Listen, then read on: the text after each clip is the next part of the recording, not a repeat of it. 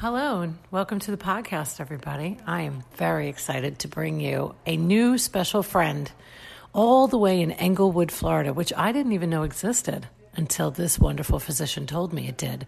Dr. Tammy Birbeck is an amazing OBGYN practicing gynecology in this beautiful area, not just gynecology, but like robotics. She's like really an overachiever. You'll find out any minute as she stares at me, not knowing what I'm going to say.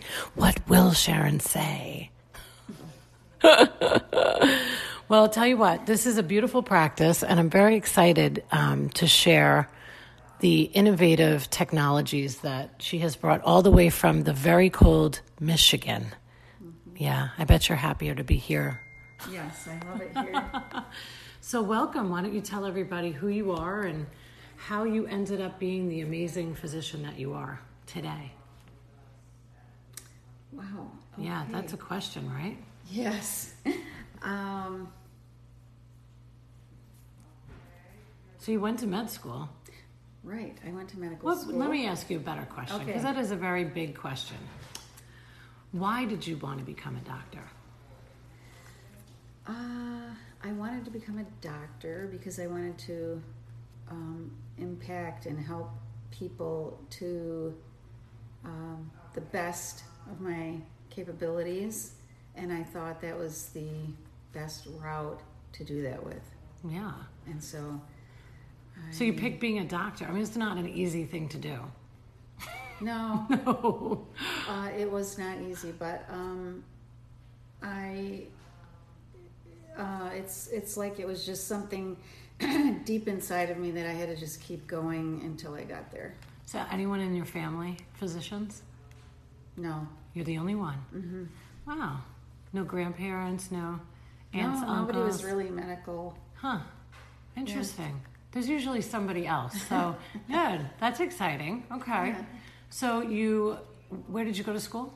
So I went to Hope College for undergrad in Holland, Michigan, and then I went to Michigan State University to the osteopathic medical school there.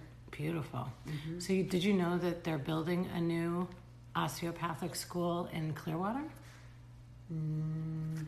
Yes, I found that out at the DO conference that I went to. That's right, at the Wyndham. And I was very excited, and I let them know that if I could help in any way, I would be more than happy to come up and teach or do preceptor or internship spots for down here. That's great. I thought that was wonderful. Isn't that exciting? I was very excited about it, yes. Yeah.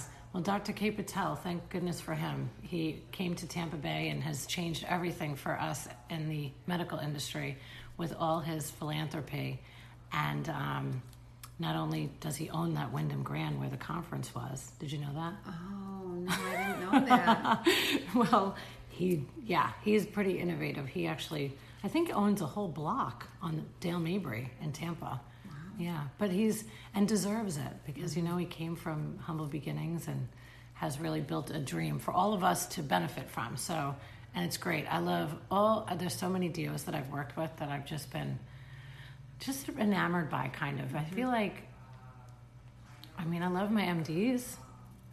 I don't know what they're teaching you there. I feel like there's a little more of that. There's like a space for not just science. Right, that's what it's all about. Right. And that's what it was all about when Andrew Still started the whole process way back. I don't remember when, it was a long time ago. And I really didn't understand why certain people were drawn to the osteopathic philosophy until probably about 8 years ago.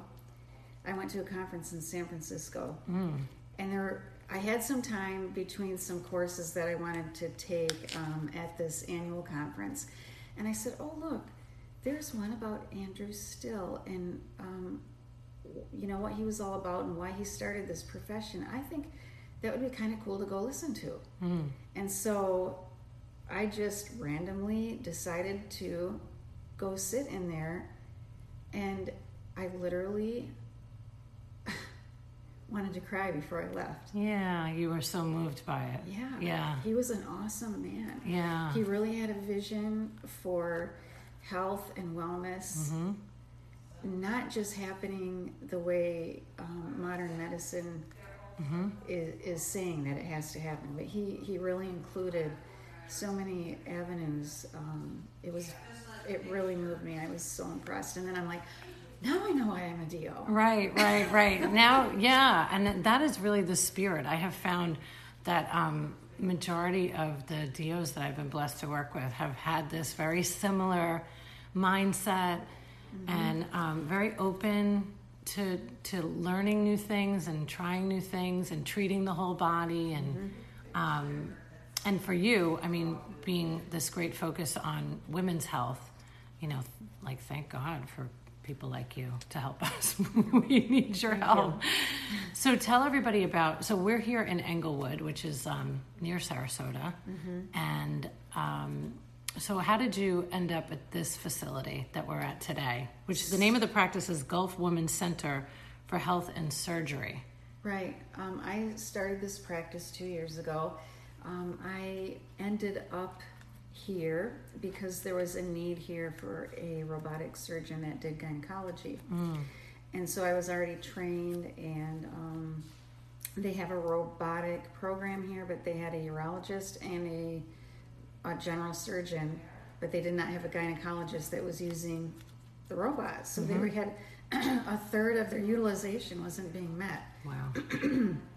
And so it was perfect for me because I love surgery. Mm-hmm. I spent lots of hours learning laparoscopy mm-hmm. even before I went into the robotics program, and I specifically went into the program because ultimately my ultimate goal was to help women with pelvic prolapse. Mm-hmm.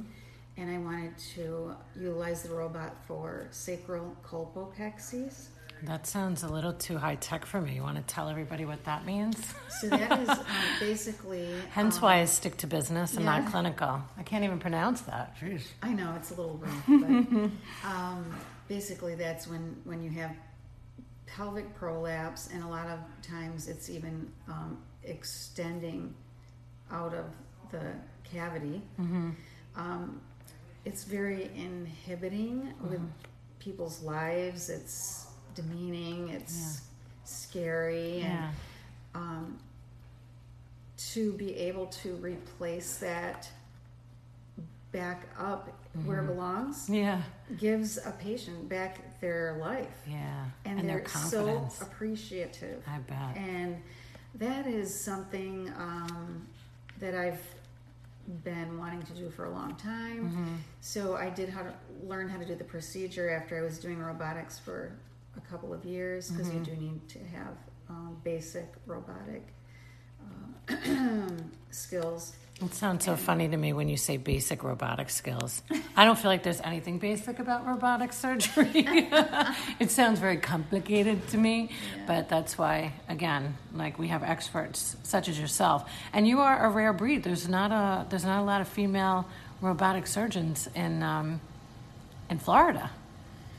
Yeah, there are a couple. There's a couple, but there's not a lot. Mm-hmm, that's true. Are there more male robotic surgeons? Do you know? You have any idea? I really don't know exactly. I have to look that up. Yeah, I got here 2 years ago, and mm-hmm.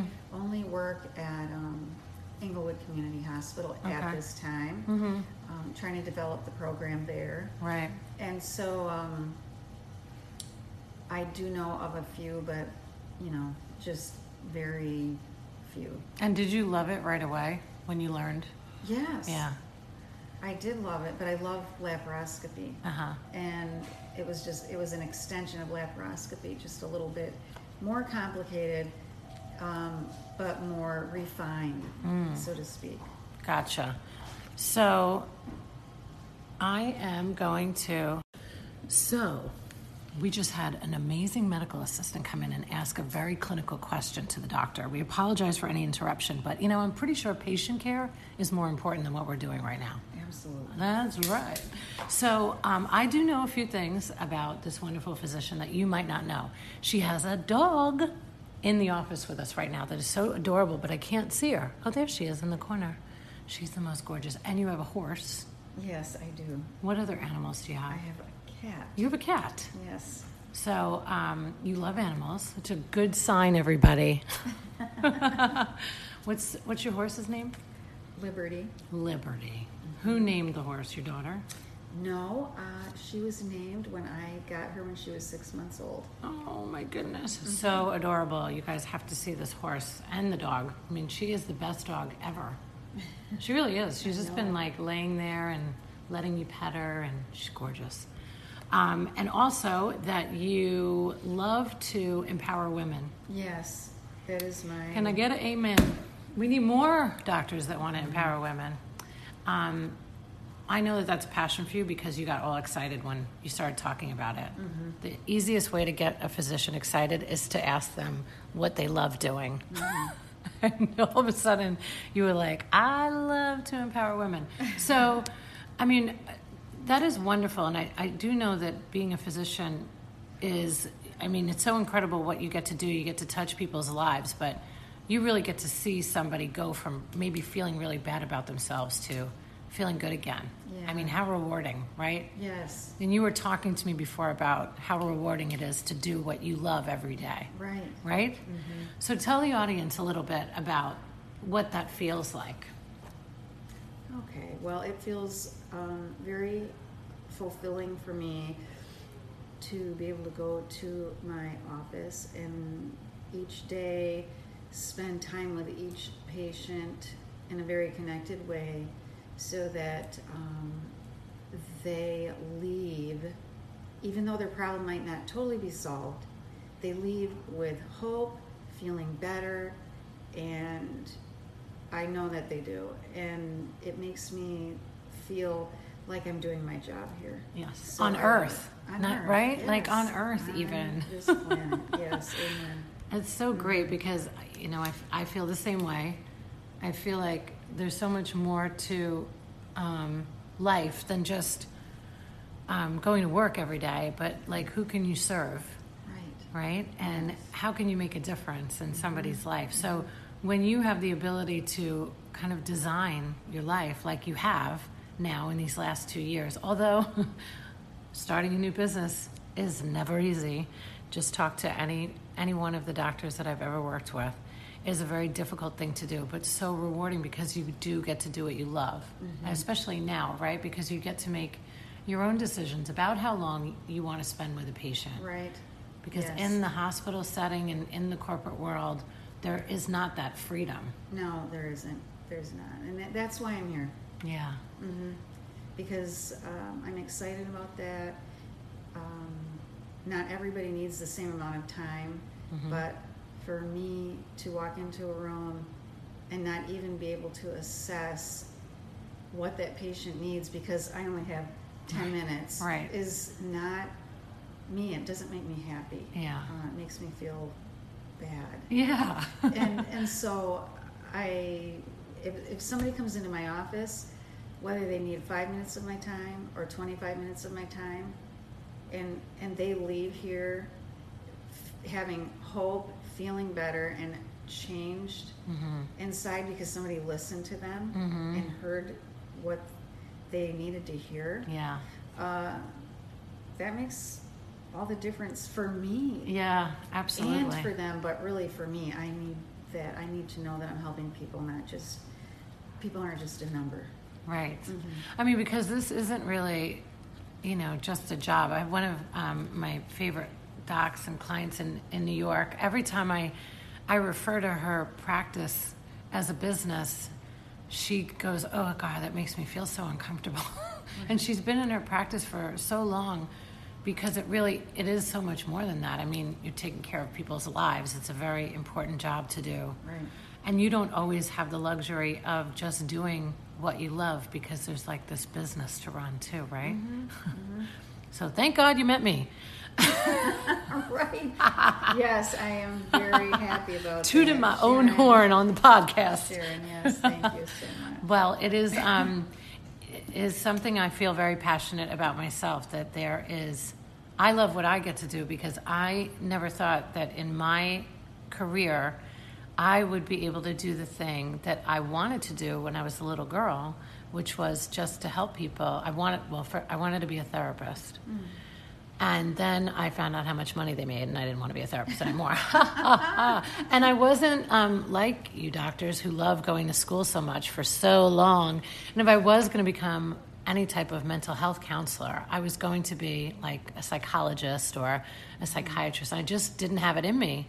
And so now, you know, that I have the opportunity to help physicians, like who knew, right? Who Absolutely. Knew? It's powerful, That's right? Like just even more than one physician, you're helping a lot of them. Yes. So you are just quite involved in everything you always wanted. I'll remember the day when I was in the practice I was in last, before I opened my business.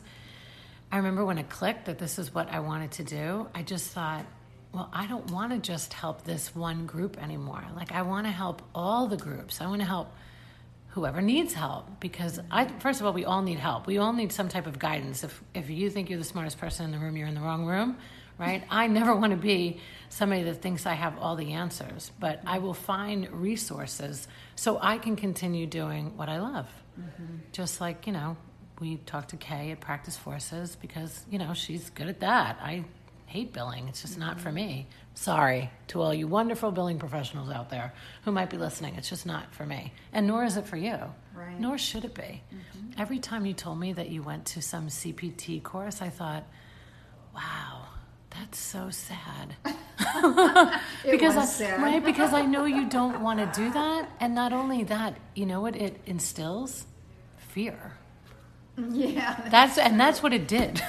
They should have called that conference a class to help you get fearful, because it is. I mean, I remember every time we've talked about billing or coding with any of my clients, they've always gotten just anxious. Well, anxious, yes. You know, because there's so much to know and so much. As a matter of fact, my friend in New York, who is the nurse practitioner for this OBGYN group, she told me that one of the lead doctors gave a class on coding, which scared me more, actually, than going to a coding class, because now it's a doctor who has learned how to do it and is teaching it, and that it's such that it has to be part of the day, that not only do you have to think about like helping somebody get better, but you also have to think about how you're going to get paid, because obviously you're not doing this for free. I mean, you have to support the horse, right? Yeah. Liberty gets hungry, I'm sure. Yes, she does. So, well, I want everybody will know about your practice. I'll put all of the information in the show notes, but I really do think if you're looking for an experience with your doctor, a gynecologist who cares about your whole self, and you're in the Englewood or Sarasota, North Port Charlotte. Port Charlotte. Mm-hmm. Wow, these places exist outside of Tampa Bay. Who knew? Then I definitely think that you should. Oh, Venice. We can't. Oh, Venice too. Yeah, lots of Venice. So I think that it's you're worth looking up. Thank you, and I appreciate everything that you're helping me do. Well, it's very exciting. We love whispering to doctors. All right, everybody. Thanks for joining us. Say goodbye. Bye.